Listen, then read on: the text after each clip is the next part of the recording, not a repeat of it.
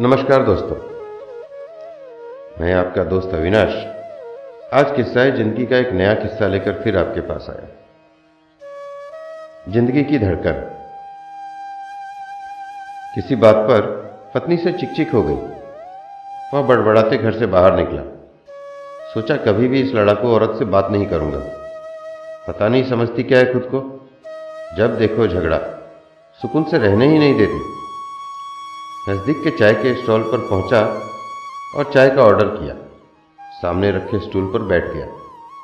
तभी पीछे से एक आवाज़ सुनाई दी। इतनी इतनी सर्दी में बाहर चाय पी रहे हो? उसने गर्दन घुमाकर देखा तो पीछे के स्टूल पर बैठे एक बुज़ुर्ग उससे मुखातिब थे।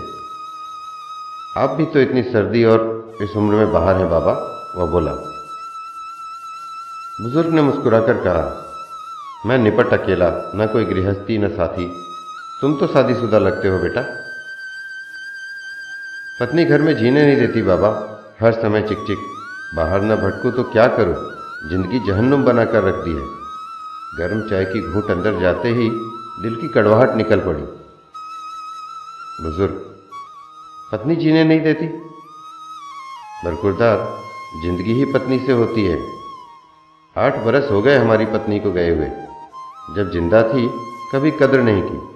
आज कमबक चली गई तो भुलाई नहीं जाती। घर काटने को होता है।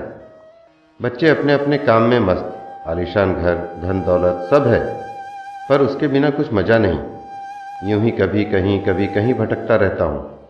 कुछ अच्छा नहीं लगता, उसके जाने के बाद। पता चला, वो धड़कन थी। मेरे जीवन की नहीं, मेरे घर की भी। सब बेजान हो गया है। लेकिन तुम तो समझदार हो बेटा। जाओ, अपनी ज़िंदगी खुशी से जी लो, वरना बाद में पछताते रहोगे मेरी तरह। बुज़ुर्ग की आँखों में दर्द और आंसुओं का समंदर था।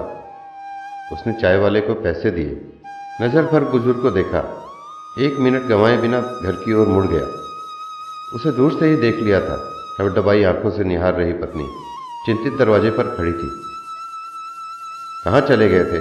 जैकेट भी नहीं पहना। ठंड लग जाएगी तो? तुम भी तो बिना स्वेटर के दरवाजे पर खड़ी हो। कुछ यूँ दोनों ने आँखों में एक दूसरे से प्यार को पढ़ लिया। कई बार हम लोग भी अपने जीवन में इसी तरह की गलतियाँ कर बैठते हैं। सिर्फ़ पत्नी ही नहीं माँ बाप चाचा, ताऊ भाई बहन या अज़ीज़ दोस्तों के साथ ऐसा कर देते हैं, जो सिर्फ़ हमको ही नहीं, उनको भी कष्ट देता है। छोटा सा जीवन है प्यारे, हंस के गुजार दे। धन्यवाद दोस्तों।